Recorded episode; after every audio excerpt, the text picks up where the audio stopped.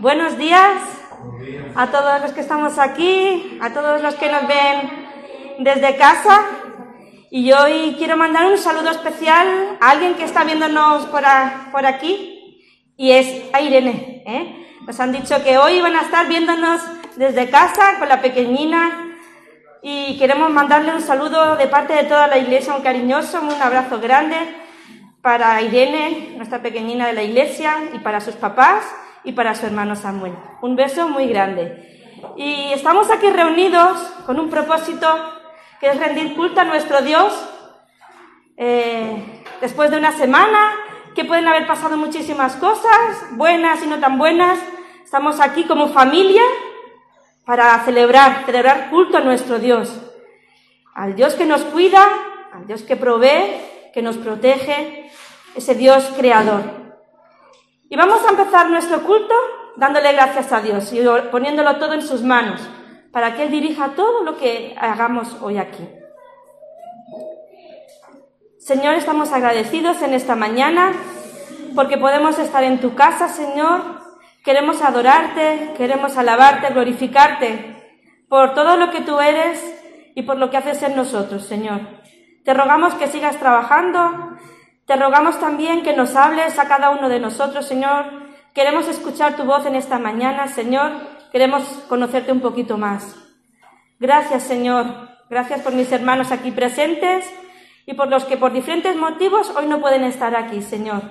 Te pedimos que donde estés, tú los bendigas, los guardes, los consueles, los protejas, los sanes, Señor. En el nombre de Jesús. Amén. Y ya sin más, vamos a salir a, al grupo de alabanza, pero antes voy a tener una lectura, ¿de acuerdo?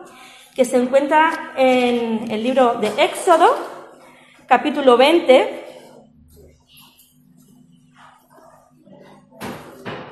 Éxodo, capítulo veinte, a partir del versículo dieciocho. El que quiera, pues que, que siga con su Biblia.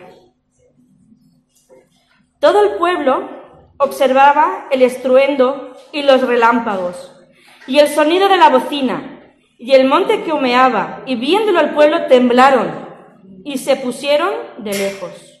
Y dijeron a Moisés: habla tú con nosotros, y nosotros oiremos, pero no hable Dios con nosotros para que muramos. Y Moisés respondió al pueblo: no temáis, porque para probaros vino Dios, y para que su temor esté delante de vosotros, para que no pequéis. Entonces el pueblo estuvo a lo lejos, y Moisés se acercó a la oscuridad en la cual estaba Dios. Y Jehová Dios dijo a Moisés: así dirás a los hijos de Israel: vosotros habéis visto que he hablado desde el cielo con vosotros. No hagáis conmigo dioses de plata, ni dioses de oro os haréis. Altar de tierra harás para mí, y sacrificarás sobre él tus holocaustos, y tus ofrendas de paz, tus ovejas y tus vacas. En todo lugar donde yo hiciere que esté la memoria de mi nombre, vendré a ti y te bendeciré. Y si me hicieres altar de piedras, no las labres de cantería, porque si alzares herramientas sobre él, lo profanarás. No subirás colgadas a mi altar, para que tu desnudez no se descubra junto a él. Estábamos, eh, eh, este texto es el que va a estar eh, basada en la predicación, pero es el momento en el que Moisés recibe los diez mandamientos, ¿no? El pueblo está atemorizado, recibe cómo hay que adorar a Dios, cómo hay que honrarle. El tiempo ha pasado y ahora lo hacemos de diferentes maneras, ¿verdad? Y lo que vamos a hacer aquí con el grupo de alabanza, vosotros, es una manera también de darle sacrificio con nuestras vidas, con nuestras palabras, con, con todo lo que somos nosotros. Ahora sí, le pido al grupo de alabanza que salga aquí delante, por favor, y nos dirija en este tiempo.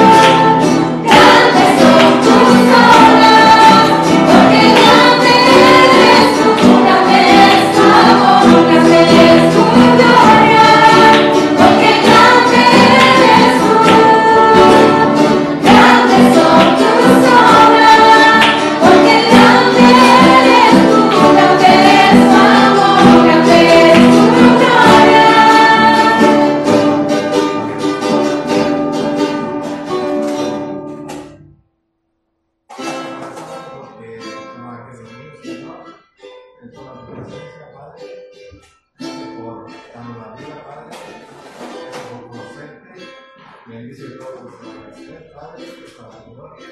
Gracias por todo lo que da. En el nombre de Dios. Amén.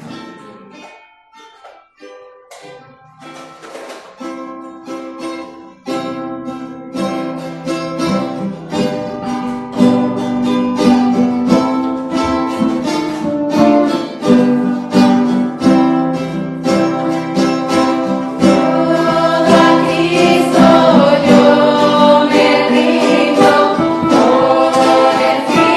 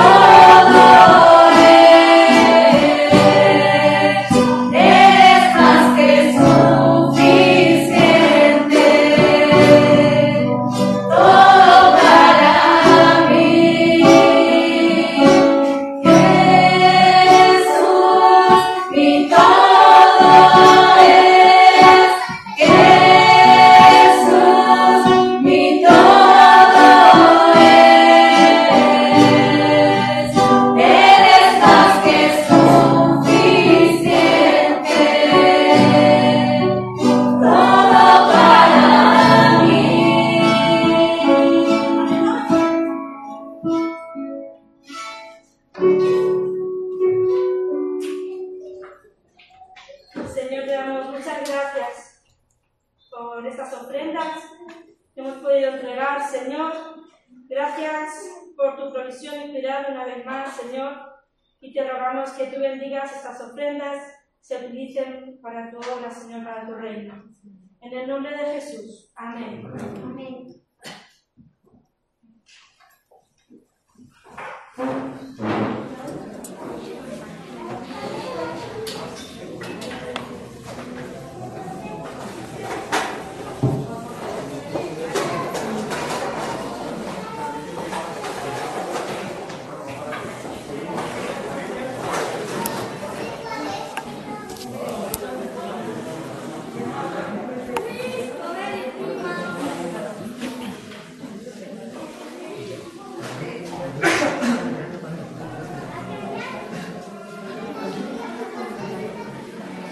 Es el tiempo de que nuestros pequeños, nuestros más mayores también, tengan su tiempo de escuelita.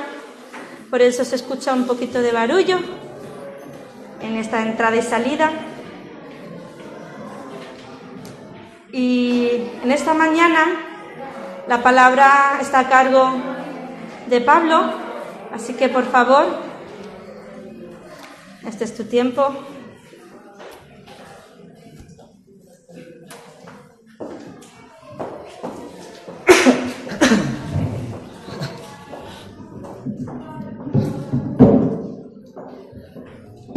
Buenos días.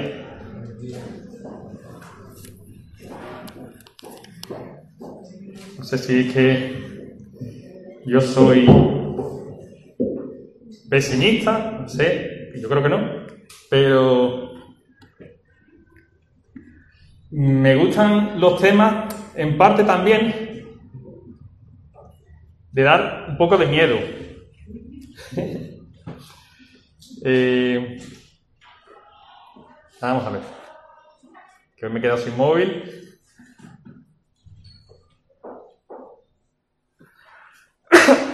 Dice, la canción decía que cantábamos, que la, creo que decía una parte, si no la decía, hay un texto o una canción también que lo dice, que la tierra será llena de su gloria, ¿no? Dice un texto.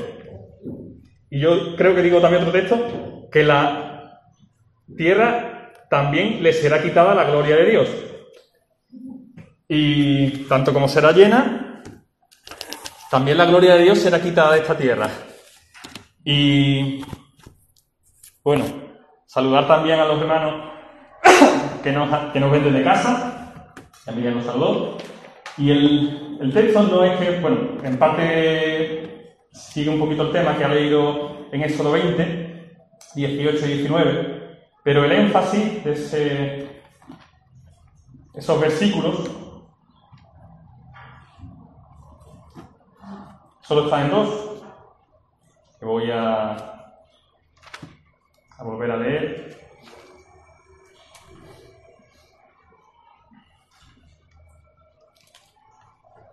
Yo, como dije también en otra ocasión que me, me tocó, yo creo que el miedo es bueno, porque el miedo es lo que nos hace muchas veces, pues, como se suele decir, sobrevivir también. Cuando tú tienes miedo a algo, como al fuego, o tú le tienes miedo al fuego, no te acercas al fuego porque sabes que, que quema, ¿no? Y Éxodo veinte, dieciocho y diecinueve dice: todo el pueblo observaba el estruendo de los relámpagos, el sonido de la bocina, el monte que humeaba. Al ver esto, el pueblo tuvo miedo y se mantuvo alejado. Entonces dijeron a Moisés: habla tú. Le dijo, habla tú con él y nosotros oiremos, pero que no hable Dios con nosotros para que no muramos. Ese es el, un poco por lo que va a ir en esta mañana el tema. Y, y el tema también va a ir sobre este libro, lógicamente, no solo porque queremos hablar en esta mañana sobre este libro, sino en este libro también, no por lo, lo que hay dentro, sino un libro. Vamos a hablar de este libro.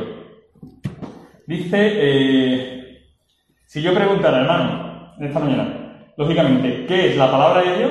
¿O qué es la Biblia, mejor dicho? Ya os di la respuesta. ¿Qué es la Biblia? ¿Qué me, qué me, qué me diríais? ¿Qué es la Biblia? Palabra de Dios. Yo creo que eso ahí todo lo tenemos claro. diríamos la palabra de Dios, la revelación de Dios especial, y ahí nuestro Señor Jesucristo nos podría decir, si se lo dijéramos a Él, como le dijo al apóstol Pedro, eh, bien, bienaventurado eres, porque esto no te lo reveló ni carne ni sangre, sino mi Padre que está en los cielos. Como creyentes, creemos que la Biblia es la palabra de Dios y, por lo tanto, es nuestra guía para nuestro andar diario. Y vamos a, vamos a hacer una oración antes también de, de continuar con, el, con la predicación. Vamos a ponerlo, que Irene ya lo comentó, vamos a ponerlo también este tiempo en manos de, de Dios. Gracias, Señor, te damos por este día, Señor.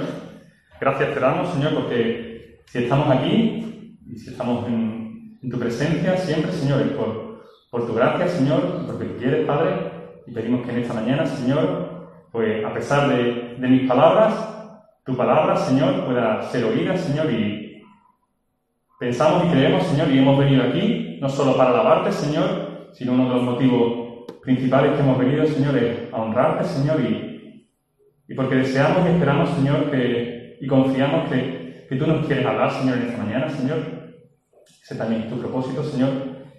Tú quieres darnos respuestas, Señor, y en esta mañana pues te pedimos que nos ayudes, Señor, en este, en este mensaje que traemos a tu Padre. Gracias por todas tus bendiciones, Señor, en tu nombre. Amén. Ese es el deseo del domingo, que Dios nos alimente, que Dios nos dé respuestas. Y como dije, eso no lo voy a hacer yo, yo no puedo dar respuestas. Dios sí puede darnos respuesta. En principio se escuchaba bien el otro día sin esto, ¿no, Marcos? ¿Lo pongo?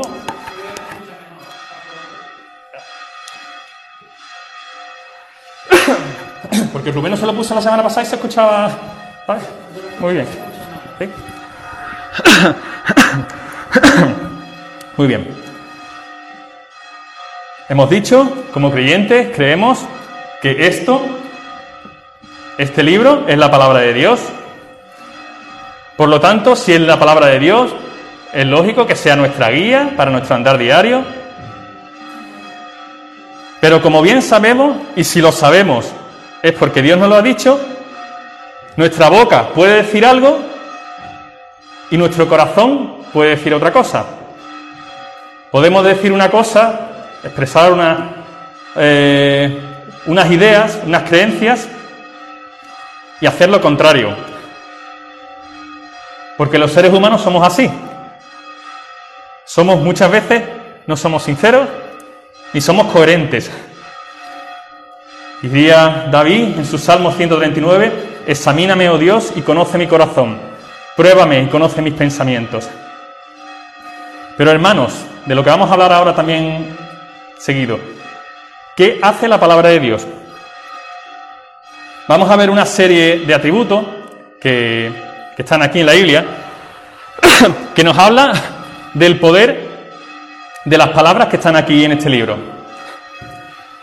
Si nos vamos al primer libro de la Biblia, la primera característica de la voz de Dios es que la palabra de Dios, su voz, crea. Crea desde la nada. Unas palabras que tienen la capacidad de crear. No son las nuestras, lógicamente. Dios dijo, sea la luz, y fue la luz. La palabra tiene un poder creador. Por el solo sonido de la voz de Dios, se crea a su orden, por su palabra. Nosotros estamos aquí y existimos por la palabra de Dios, por su voz. A su orden fuimos creados. Entonces dijo Dios, hagamos al hombre nuestra imagen, conforme a nuestra semejanza.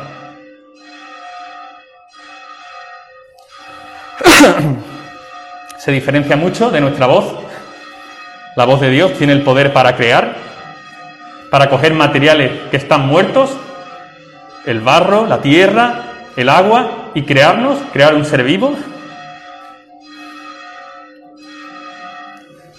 También viene, vemos que Dios, por medio de su palabra, nos da mandamientos de vida.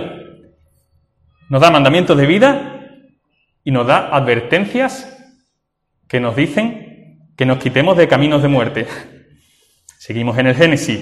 Y mandó Jehová Dios al hombre diciendo: de todo árbol del huerto podrás comer, mas del árbol de la ciencia del bien y del mal no comerás, porque el día de que él comiere, ciertamente morirás.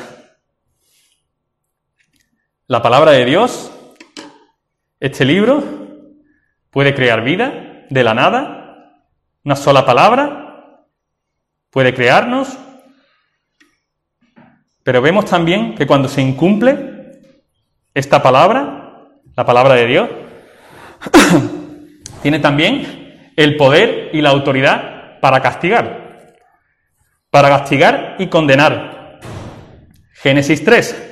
A la mujer le dijo: multiplicaré tus dolores en el parto, castigo. Al hombre le dijo: con el sudor de tu frente comerás el pan hasta que vuelvas a la tierra, porque de ella fuiste tomado, pues polvo eres y al polvo volverás. Nos guste o no, hermanos, Dios por medio de su palabra tiene el poder para condenar. Y para condenar a muerte, al polvo volverás. Dice primera de Samuel dos seis, Dios da la vida, Dios quita la vida. Esa, hermano, es su potestad, su autoridad, su posición. Y esto, algo que vamos a ir repitiendo a lo largo de la mañana, esto es así, te guste o no. Porque te guste o no, creas esto o no lo creas, no va a haber diferencia. Para aquellos que no creen en Dios, por ejemplo, ¿cambiaría algo al poder de su palabra el que algunas criaturas de su creación no crean? No cambia nada. No cambiará nada. En cambio, sí le va a influir mucho al ser humano si le hacemos la pregunta al revés.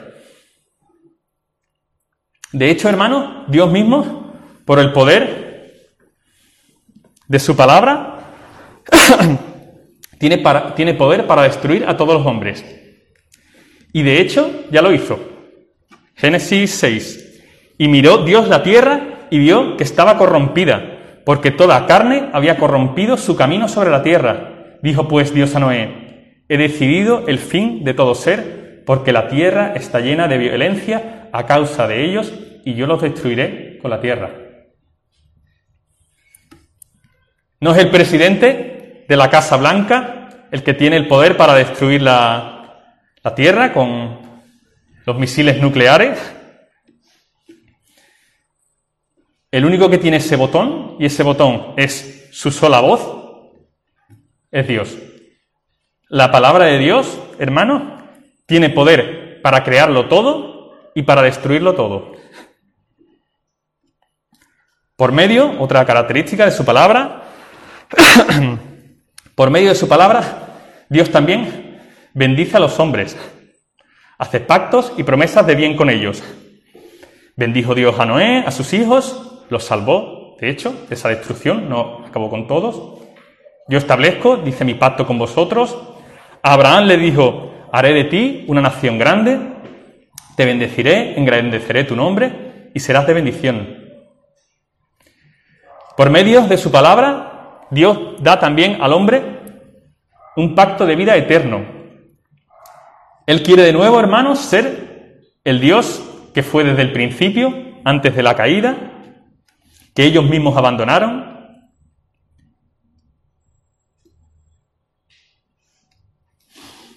Dice Génesis diecisiete siete, estableceré un pacto contigo y con tu descendencia después de ti, de generación en generación, un pacto perpetuo, para ser tu Dios y el de tus hijos después de ti.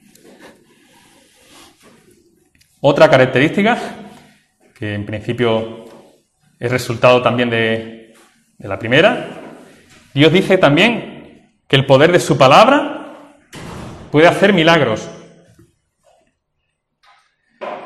Escrito está en Génesis veintiuno dos, Sara concibió y dio a Abraham un hijo en su vejez, en el plazo que Dios le había dicho. Génesis veintiuno dos. Su palabra es capaz de dar vida a la estéril, algo que humanamente sería imposible. Su palabra, hermano, rompe las leyes naturales que conocemos. Los límites, hermanos, son para nosotros. Su palabra no tiene límites. Ni nuestro entendimiento puede limitar el poder de estas palabras. No le pongas tus límites a la palabra de Dios, porque no tienes ni la puedes limitar.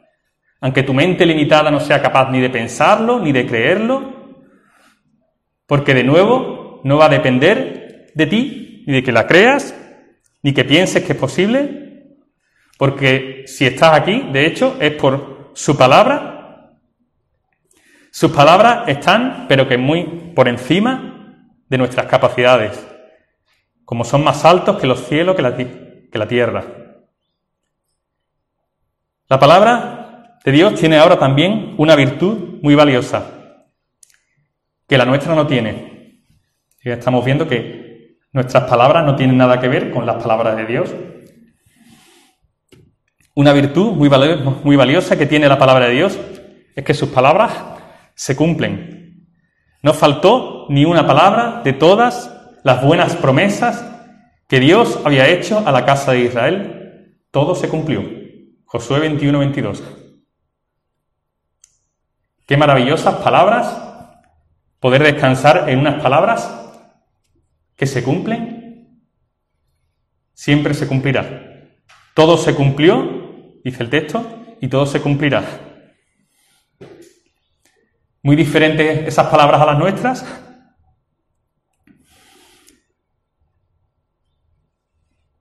Y lo bueno y lo malo es que su palabra se cumplirá. Es decir, lo bueno y lo malo se cumplirá.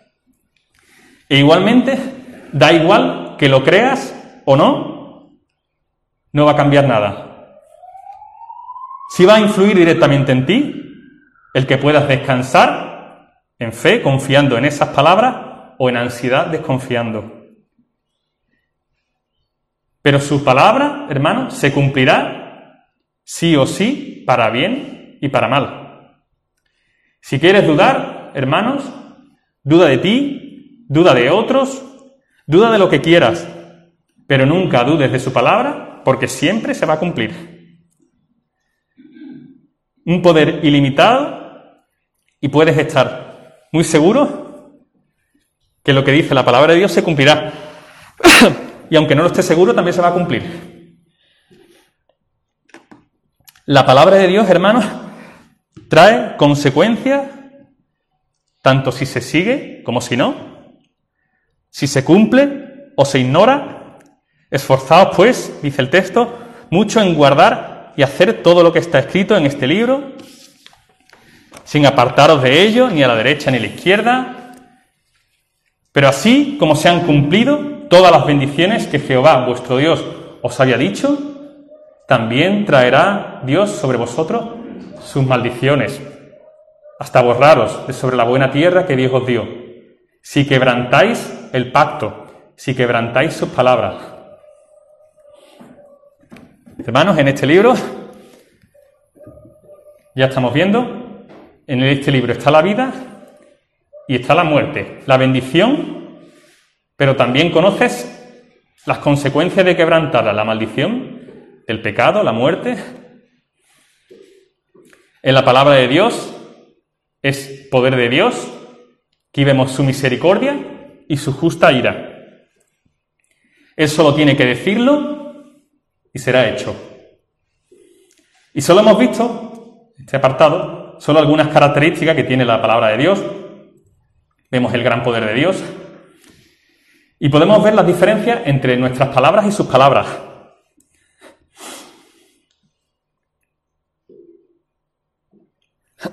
No tienen nada que ver. Son cosas totalmente diferentes. Tendrían que cambiarse en el diccionario cuando se hable de palabra de hombre o palabra de Dios. Y ahora vamos a ver algunas escenas en la historia donde se ven las consecuencias cuando la palabra de Dios escasea o la palabra de Dios falta. Una de estas primeras escenas, ya lo hemos descrito en sí, es después de la caída en el Génesis, después del hombre separarse por desconfiar el hombre de su palabra. Uno de estos textos ya lo hemos leído, La tierra se corrompió delante de Dios y estaba la tierra llena de violencia. Y miró Dios la tierra y vio que estaba corrompida, porque toda carne había corrompido su camino sobre la tierra. Ausencia de Dios, ausencia de su palabra, de sus palabras de bien para nosotros, resultado, pecado, maldad del hombre, maldición, castigo sobre el pecado, la maldad sobreabunda hasta límites, límites insoportables. Otro periodo de la oscuridad para el pueblo de Dios fue durante la época de los jueces. Moisés muere, le sucede Josué, conquistan gran parte del territorio, de la tierra prometida. Pero sigue diciendo el texto en Jueces dos, del ocho al diez. Pero murió Josué, hijo de Nun, siervo de Jehová, y murió también toda aquella generación, por lo que la generación que se levantó después no conocía a Dios ni la obra que él había hecho por Israel. Se levanta un pueblo que había sido salvado y traído a esa buena tierra, de la esclavitud a la buena tierra prometida, pero se levanta un pueblo que no conoce a Dios ni su palabra. Consecuencia, otro tiempo lleno de maldad y caos en el llamado pueblo de Dios. No estamos hablando de pueblos paganos, estamos hablando del pueblo de Dios. Dice el texto, después los hijos de Israel hicieron lo malo ante los ojos de Dios, sirviendo a los ídolos. Dejaron a Dios, el Dios de sus padres, que los había salvado. Se apartaron pronto del camino en que estuvieron sus padres, obedeciendo los mandamientos de Dios. Ellos no hicieron así. Se, se encendió, pues, su ira. Este pueblo no obedece a mi voz. Jueces dos. En este momento de la historia, hermano, ellos tenían la ley ya, tenían los mandamientos de bien, el pacto de bendición de ser Dios su Padre, los estatutos y decretos para su vida diaria. Tenían las bendiciones y las maldiciones, pero vivían como si no la tuvieran. De hecho, es que se habían olvidado de ellas. Este libro tiene un gran poder. ¿Qué gran poder tiene? Si te olvidas o, te, o lo ignoras, tiene un gran poder, pero su poder también, como hemos visto, se ignora o se olvida, su poder es destructivo. ¿Crees que alguien, según viendo las características que hemos visto, se podría olvidar de esas palabras? ¿Qué importancia o relevancia tendría la palabra de Dios para ese pueblo en ese momento? Ninguna, porque se habían olvidado. Pero de nuevo, como hemos dicho antes, da igual. Te olvides o no, las creas o no, las tengas o las ignores, ellas se van a cumplir. Lo malo es que se cumplirá, como hemos dicho, la parte de castigo por los pecados del hombre. Si tienes la palabra y la tienes olvidada, lógicamente es como si no la tuvieras. Sus corazones, si te pones a pensar, estaban vacíos de esas mismas palabras que lo habían creado. Estas palabras lo crearon, la voz de Dios creó al ser humano. Por lo que si por la palabra de Dios el ser humano fue creado, tiene lógica que para poder existir esas palabras de Dios deban seguir en el, en el corazón del hombre. Si sus palabras son vida, su palabra es vida. Si la quitas de un corazón, el resultado de ese corazón es que debería de dejar de tener vida. Había dos frases que se repiten varias veces en el libro de Jueces, que yo creo que algunos ya sabrán cuál es la frase que se repetía mucho en el libro de Jueces. La frase describiendo cómo era aquel tiempo y cada uno, cada cual hacía lo que bien le parecía. Y otra frase también se repetía, yo creo que igual o más. Los hijos de Israel volvieron a hacer lo malo ante los ojos de Dios. Otra etapa, hermano, en la que apenas se escuchaba la palabra de Dios. Y la, la ausencia de estas palabras, ya hemos visto que significa maldad, oscuridad, pecado, Pero no solo significa eso, sino también significaba esclavitud.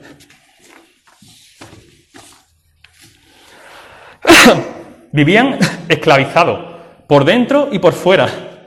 El pecado esclaviza, pero es que también estaban esclavizados por sus enemigos.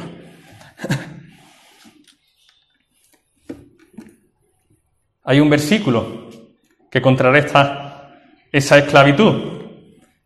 Dice que las palabras de Dios liberan. Escrito está: y conoceréis la verdad, y la verdad os hará libres. Juan ocho treinta y uno. La razón, hermanos, de esta situación crítica, el motivo, faltaba o escaseaba la palabra de Dios. Su palabra había sido olvidada. Y uno de los últimos tiempos ya, de bastante oscuridad, fue cuando el reino de Israel se dividió en dos. Después de David, después de Salomón, debido a abandonar las palabras de este pacto.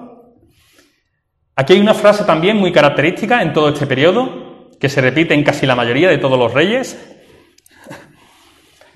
Pero hizo lo malo ante los ojos de Dios, andando en los pecados el camino de su padre. Primera de Reyes quince veintiséis. Y de nuevo, si yo os preguntara qué voy a decir, pero de nuevo, aunque se ignore a Dios o a su palabra, esta no va a dejar de tener los efectos y el cumplimiento que Dios quiere sobre el pecado y sobre los que lo cometen. Factor común, entonces, de estas situaciones que hemos visto, que caracteriza una época de oscuridad: las palabras de Dios son olvidadas, perdidas, ignoradas, borradas, despreciadas, pisoteadas. De hecho, vamos a, voy a leer un relato muy claro del trato, o mejor dicho, del maltrato sobre la palabra de Dios. Y de nuevo recordar, no es de los pueblos paganos, sino del llamado pueblo de Dios. Dice: entonces el sumo sacerdote Hilcías dijo al escriba Safán: he hallado el libro de la ley en la casa de Dios. Hilcías entregó el libro a Safán, quien lo leyó. Asimismo, este lo declaró al rey: el sacerdote Hilcías me ha dado un libro. Cuando el rey escuchó las palabras del libro de la ley, rasgó sus vestidos como señal de, de duelo, de luto, y dio enseguida esta orden: id y preguntad a Dios por mí, por el pueblo, por todo Judá, acerca de las palabras de este libro que, se ha, que ha sido hallado, ya que es grande la ira de Dios que se ha encendido con nos, contra nosotros, por, con, por cuanto nuestros padres no escucharon las palabras de este libro y no han obrado conforme a todo lo que él está escrito. Era una realidad que el libro se había perdido, literalmente. Y durante muchos años, ya que fue unos cuantos reyes después, que encontraron el libro perdido en el templo. ¿Cómo debía estar el templo si no, no, no veían ni la palabra, ni la ley? Se sorprendieron incluso de leer las palabras del libro. No tenían ni idea de lo que decía. El mismo pueblo que por esta palabra había sido salvado, creado, rescatado de la esclavitud, llevado a la buena tierra, se habían olvidado de esas mismas palabras que los habían puesto allí. Que no sabían ni que estaban por ahí perdidas, que no sabían de su existencia. Y de nuevo, hermanos, da igual. Las tuvieran o no las tuvieran, las tuvieran perdidas en un cuarto olvidado, debajo de unos escombros. Su palabra, las consecuencias, se estaban cumpliendo. Ellas estaban cumpliendo, aun estando en una esquina, en un cuarto, que nadie sabía ni que nadie había abierto. Ahí estaba la ley, la palabra de Dios, y desde ahí, desde esa esquina, desde ese punto olvidado, que nadie sabía que estaba, su palabra se estaba cumpliendo. Es como si pusiéramos el ejemplo hoy. Si nosotros aquí, en nuestra iglesia, no se pudiera encontrar ni una Biblia, ni en el edificio. Y ahora, antes no lo tenían en sus casas, ahora nosotros, ni en nuestras casas, ni en nosotros, ni en el móvil, ni en ningún sitio. Y que un día alguien, haciendo limpieza, Encuentra un libro, no sabe ni lo que es, y lo lee, lo trae a todos aquí. ¿Crees que ese pueblo tendría el derecho de llamarse pueblo de Dios? Según lo que hemos visto, ¿cuál crees que serán las consecuencias sobre los que han perdido u olvidado estas palabras?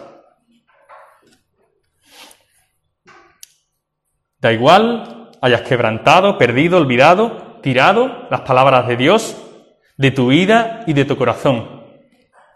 Ellas se van a cumplir contigo o sin ti.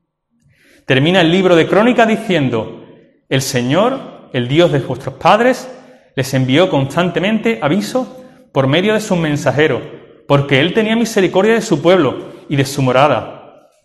Pero ellos se mofaban de los mensajeros que traían la palabra, menospreciaban sus palabras, se burlaban de sus profetas, hasta que subió la ira de Dios contra su pueblo.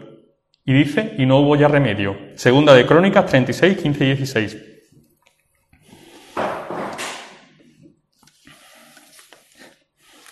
¿Qué hacemos, hermanos, ahora nosotros con su palabra? ¿Cómo la tratamos? Estas palabras que dieron vida a esta realidad. Palabras que son capaces de crear vida. Palabras que tienen para poder para crear este mundo, este universo y para destruirlo. Palabras que te crearon a ti. Palabras que te pueden salvar. Estas palabras las puedes tener en tus manos. ¿Dónde las tienes? ¿Dónde guardas esas palabras, como hemos visto, tan llenas de poder? ¿Dónde guardas las palabras que han creado todo lo que ves? ¿Dónde guardas esas palabras que te crearon a ti mismo? ¿Dónde guardas, como hemos dicho, esas palabras que pueden salvarte o destruirte? ¿Dónde estás guardando esas palabras?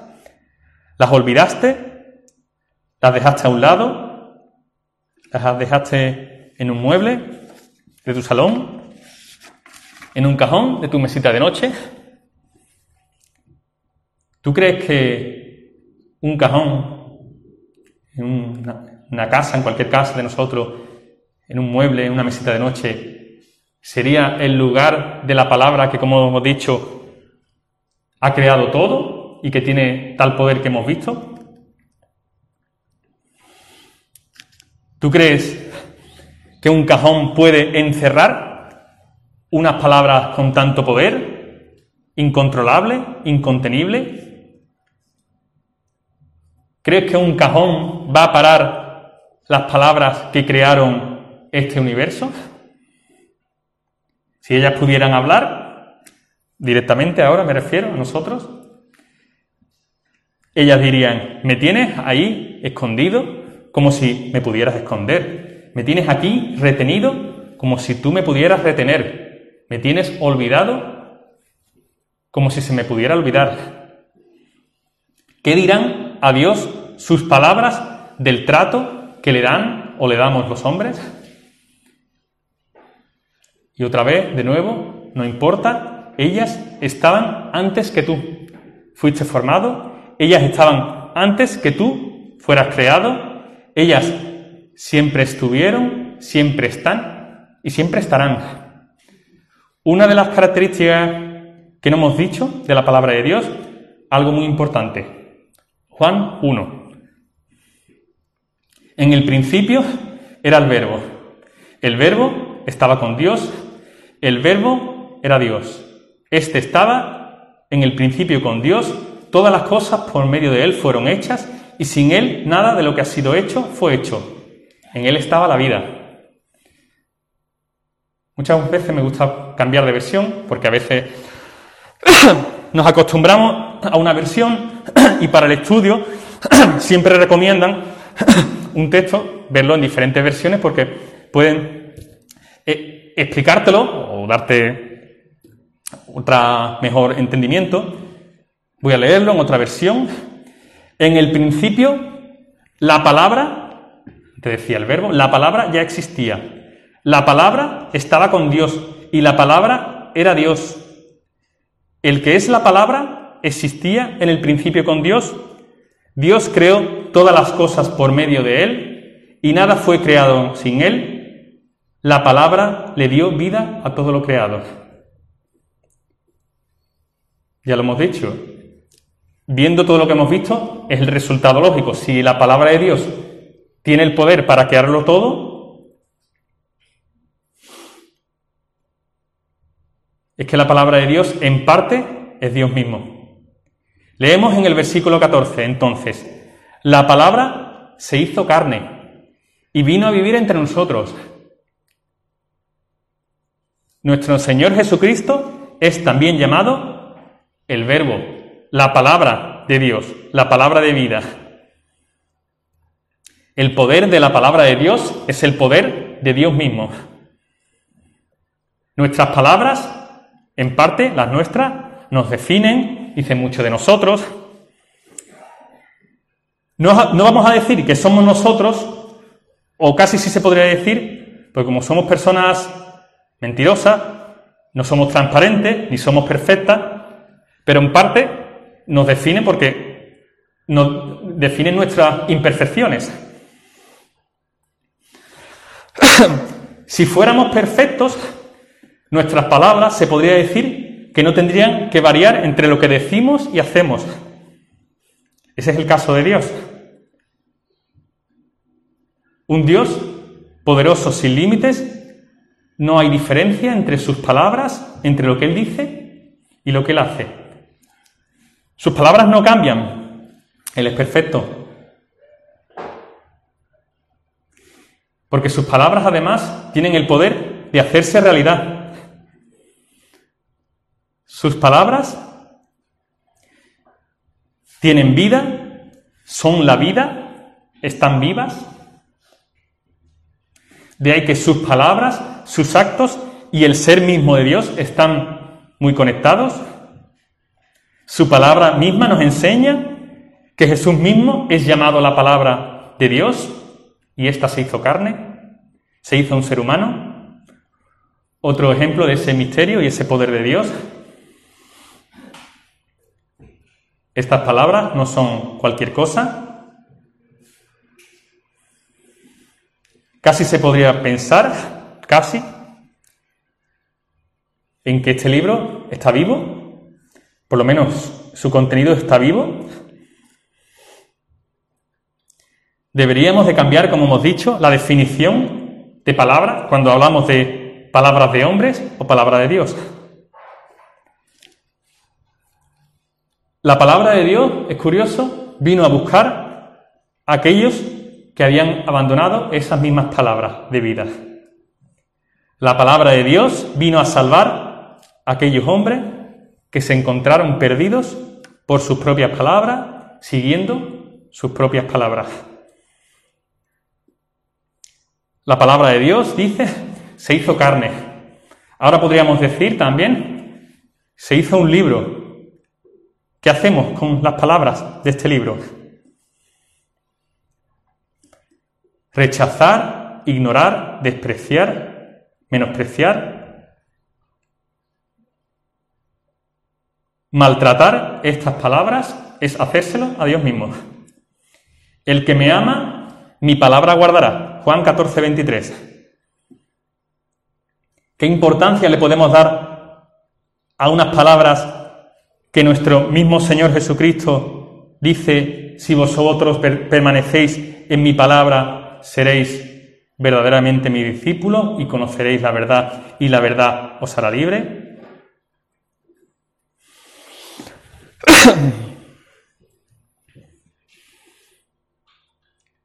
Estas palabras son la verdad y son la vida. La fe en esta pala- las palabras es lo que nos salva. Guardad mis mandamientos, mis palabras y vivirás. Proverbios siete, dos. ¿Y cuál es el mandamiento? Dice Juan, entre otros textos, primero de Juan tres, veintitrés. Y este es su mandamiento, que creamos en el nombre de su Hijo Jesucristo y nos amemos unos a otros. la palabra de Dios, hermanos, este libro que está aquí, lo es todo. Es nuestra salvación, pero también puede ser nuestra perdición.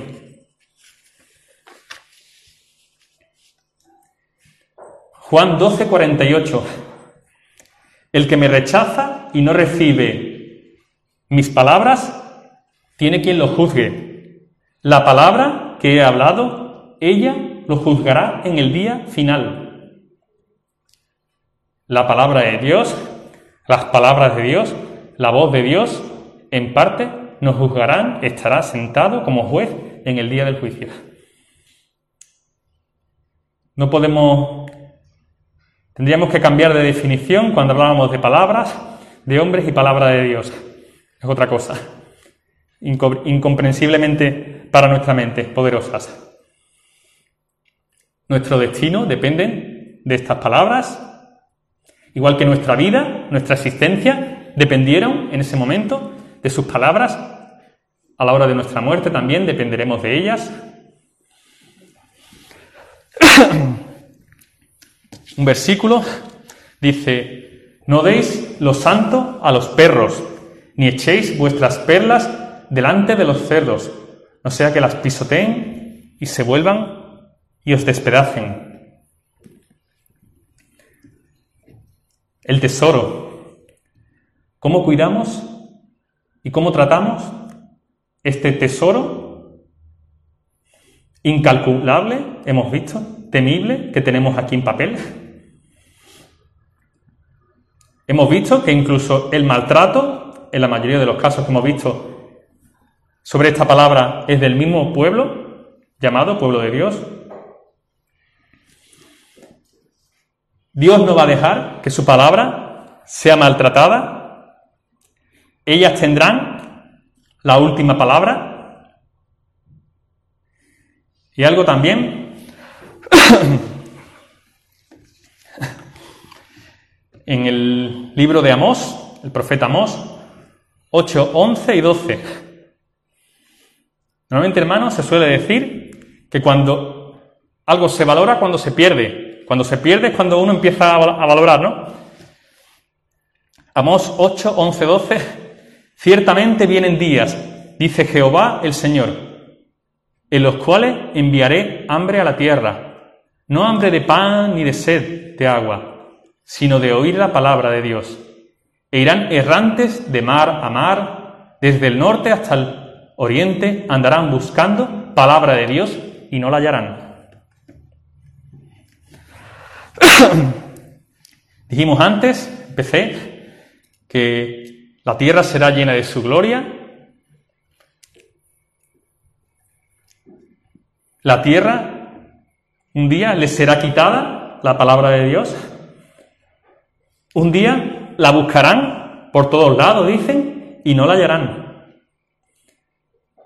Imagínate ahora tú, creyente, una vida, tu vida, sin esta palabra, sin poder tener el gozo y la esperanza de estas palabras, porque han sido quitadas.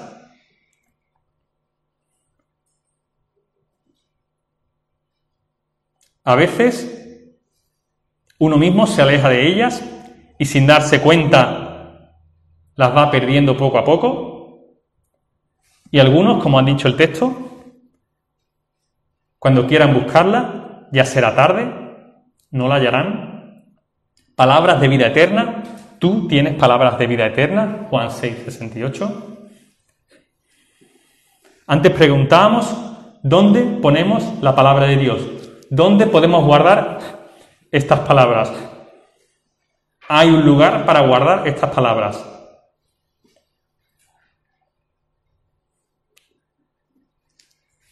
Marta, Marta, Marta. Sobra un Marta.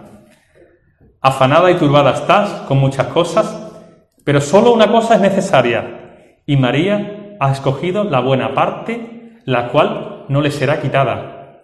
Lucas diez, cuarenta y uno, cuarenta y dos. Salmo ciento diecinueve, once. En mi corazón he atesorado tus palabras. Escríbelas en la tabla de mi corazón. aunque la palabra de Dios pueda desaparecer de la tierra, no se encuentre ningún ejemplar de ella, como pasó, hemos visto, en el tiempo de los reyes de Israel, y no se encuentre ninguna copia de ella. De hecho, hay un libro, una película que relata esa, esa, como esa idea o esa circunstancia, una película un poco obviamente futurista. No la recomiendo, es más bien de acción, pero bueno, el libro de Lee nos, cuenta, nos narra un futuro en el que todos los libros han desaparecido, pero el énfasis que hace esa película es sobre la Biblia. Una existencia, un futuro, como nos dice el mismo profeta Amós, nos dice Dios en su palabra, llegará un día en que este libro desaparecerá. Pues aunque la Biblia puede desaparecer, si la tienes guardada en tu corazón, nunca desaparecerá de tu vida. Tener la Biblia, hermanos, no es un derecho, es un regalo de aquel que te formó por sus propias palabras. Esas propias palabras que vinieron a buscarte y a salvarte. Palabras de vida, palabras de vida eterna. Hermanos, cuidemos estas palabras, cuidemos este libro, honremos estas palabras, obedezcamos estas palabras. Nuestra vida depende de estas palabras, vive estas palabras, sus palabras, ama sus palabras. Esas palabras te guardarán hasta el final. El cielo y la tierra pasarán, pero mis palabras, dice el Señor, ¿cómo termina? No pasarán. Qué preciosas palabras, qué poderosas palabras, que siempre se cumplen. Si hay que confiar, lógicamente, en alguien o algo, siempre confiar en alguien que siempre cumple, que su palabra se va a cumplir, que nunca va a fallar. El cielo y la tierra pasarán, pero mis palabras, dice el Señor, no pasarán. Hermanos, ya acabo, honremos su palabra, porque así es como honramos a Dios. Pero no haber metido mucho miedo. Pero bueno, el, el temor de Dios, eso sí, no el miedo, pero el temor a Dios y el temor a su palabra sí creo que es algo que, que sí es bueno tener. El temor como respeto, lógicamente. Y para terminar ya, Juan catorce veintitrés... Respondió Jesús y le dijo: el que me ama, ¿alguien sigue? Mi palabra guardará, y mi Padre le amará, y vendremos a él y haremos morada con él. Pues amén, hermanos, no hay mejor morada. Vamos a terminar con una oración, hermanos. Gracias, Señor. Gracias, Padre bendito, por tus palabras. Ayúdanos, Señor, a, a cuidarlas, a honrarlas, a respetarlas, Señor. Ellas son nuestra vida. Escudriñad las Escrituras, dice en el texto, porque a vosotros os parece que en ellas está la vida eterna. Tú eres la vida, tus palabras son vida. Tú eres el pan de vida, Señor. Y como hemos visto en esta mañana, si vivimos y si permanecemos, solo dependemos de tus palabras de vida, Señor. Que atesoremos esas palabras, Señor, en nuestro corazón, Señor, que es en el único sitio donde no podrá ser arrebatada, Señor. Tu palabra desaparecerá un día de esta tierra, pero si está en el corazón de un hijo tuyo, Señor, de ahí nunca podrá desaparecer. Y saltaremos, como dice, como río de agua viva. Gracias, Señor, por tu palabra y por tu amor. En tu nombre precioso. Amén.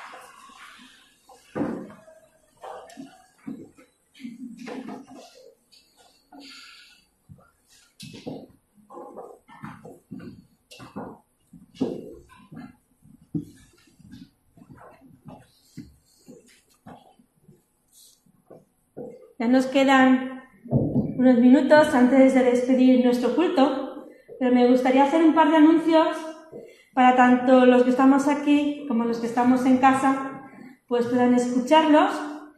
Eh, primero es, veis aquí al lado, ¿verdad? Eh, unas cuantas cajas que os seguimos animando a que sigáis compartiendo el proyecto pues con familiares, vecinos, amigos, para que este montón que está así medio medio pues pueda crecer y así también poder eh, enviar sonrisas a muchísimas partes, a muchísimos niños. Y, y otra cosita que quiero compartir, anunciar, es que nuestra hermana encargada de la biblioteca, Antonia, va a solicitar los eh, calendarios de pan diario. Así que, por favor, todos aquellos que queráis, poneros de acuerdo con la hija, con Davinia, ¿de acuerdo? Para que ella apunte, anote y sean encargados todos los calendarios pan diarios, aquellos que llevan el versiculito con una pequeña reflexión bíblica, para aquellos que no lo sepan, ¿de acuerdo? Así que hablar con eh, Davinia. Y, y más y más. Vamos a despedir nuestro culto, vamos a hacer con una oración y le voy a pedir a Pepe, el pastor, por favor que, que ore para despedirnos en esta mañana. Querido Padre, gracias mi Dios por tu presencia. Es bueno mi Dios estar en tu casa, poder alabarte, poder honrarte. Señor, es bueno honrar tu palabra. Es bueno mi Dios, de verdad que la guardemos en lo más profundo de nuestros corazones, que la amemos, mi Dios, porque es tu palabra, y queremos, mi Dios, pedirte ahora que nos ayude a obedecer la palabra. A veces es difícil, es circunstante, que a veces nos rodea, pero mi Dios, es una bendición obedecer tu palabra por encima de las circunstancias, porque al final veremos los resultados. Te damos muchas gracias, mi Dios, por la palabra de hoy, te damos muchas gracias, mi Dios, por la comunión de los hermanos, y gracias, mi Dios, por el día que os ha dado para estar juntos. Sería una bendición muy especial para aquellos hermanos que no han podido estar aquí hoy, pero que donde esté el Señor los bendiga. En el nombre de Jesús. Amén. Amén. Que el Señor os bendiga y tengáis una muy bonita semana.